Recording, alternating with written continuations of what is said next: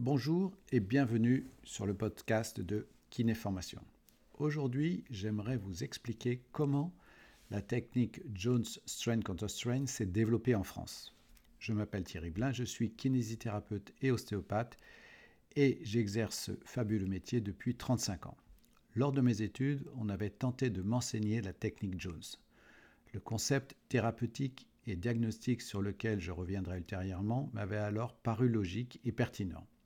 En effet, pour faire simple, l'idée est de rechercher des causes de douleur ou de restriction de mobilité, puis de traiter les structures responsables, généralement situées à distance, voire à l'opposé géographique du symptôme, et ce, par relâchement.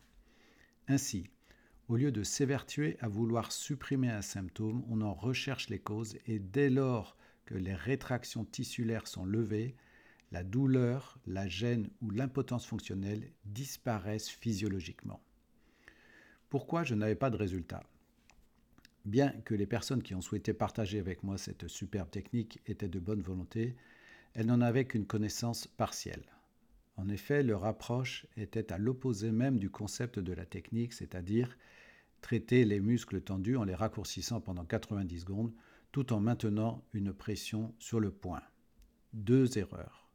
Le concept Jones ne traite pas le muscle symptomatique tendu, mais les muscles ou les tissus responsables du système de protection dans lequel s'est mis le corps pour ne plus souffrir.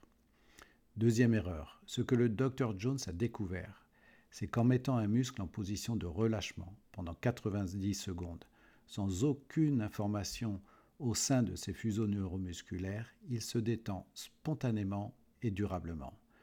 Donc, mettre une pression sur le point de Jones était une grande erreur de ma part.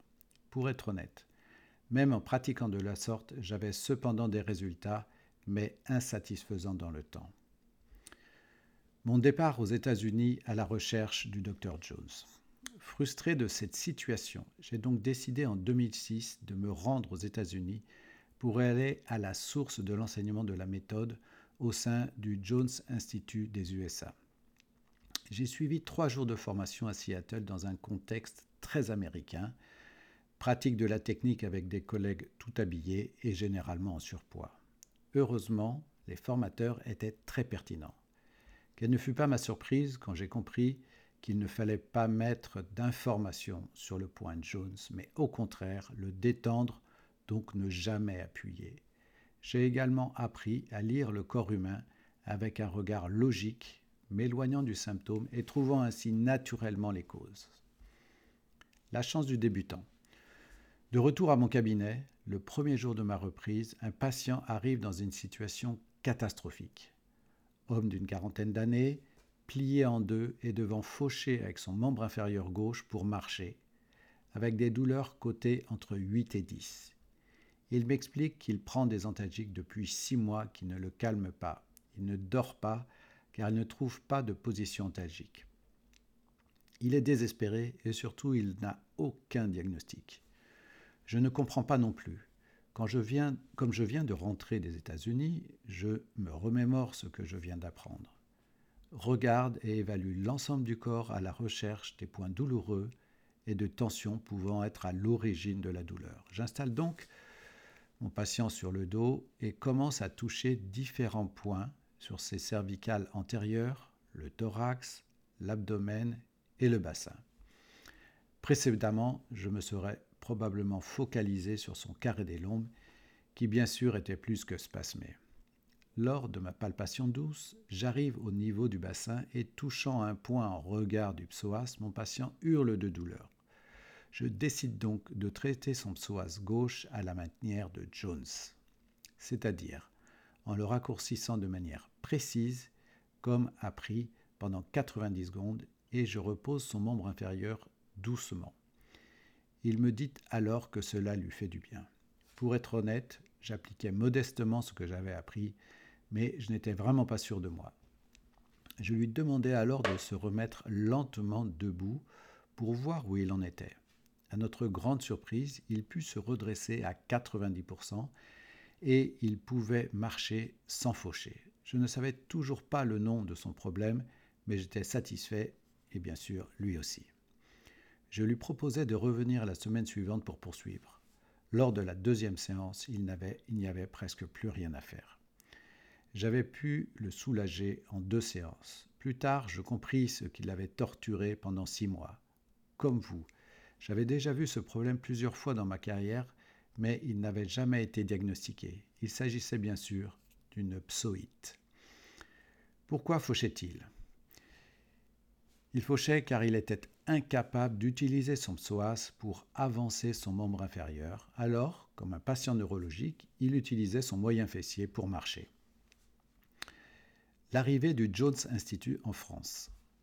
Impressionné par la logique et l'évidence de cette approche, douce et non manipulative, je voulais la faire connaître à tous mes collègues pour qu'ils ne perdent pas de temps comme ce fut le cas pour moi.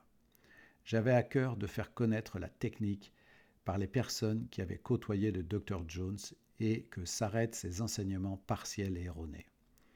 Après une expérience de formation en kinésithérapie du sport, de 2002 à 2006, j'avais souhaité m'orienter vers des approches thérapeutiques plus approfondies en créant l'Institut Kinéformation.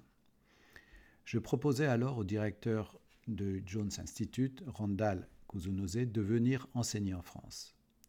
Ayant été très proche du Dr Jones, il était la personne idéale pour partager ses techniques.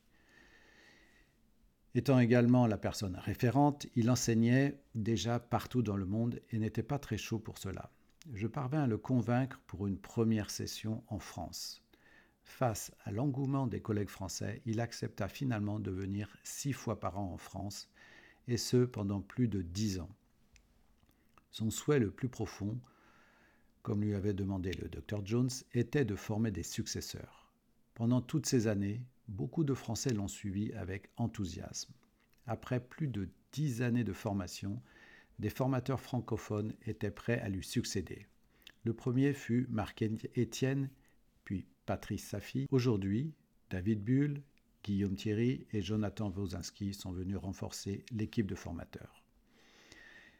À côté de Randall Kuzunose, Brian Tuckey, également disciple du Dr Jones, a continué à développer cette approche thérapeutique. Aujourd'hui, il a développé l'évaluation et le traitement de l'ensemble des tissus du corps le système veineux, lymphatique, artériel, neurologique, etc., avec toujours le même principe de strength contre strength, c'est-à-dire tension, relâchement ou tension contre tension. Plus de 1000 praticiens ont été formés à ce jour au sein de Kinéformation en collaboration avec le Jones Institute des États-Unis. Ces praticiens sont garants des bonnes pratiques de la méthode Jones, évaluation de l'ensemble du corps, traitement des causes, douceur et respect de la physiologie. J'en profite pour remercier Randall Kuzunose, Brian Tuquet, les formateurs Jones, ainsi que tous les participants aux formations pour leur grande, pour leur grande valeur en tant qu'être humain et thérapeute. Merci de votre écoute. À très bientôt sur le podcast de Kinéformation.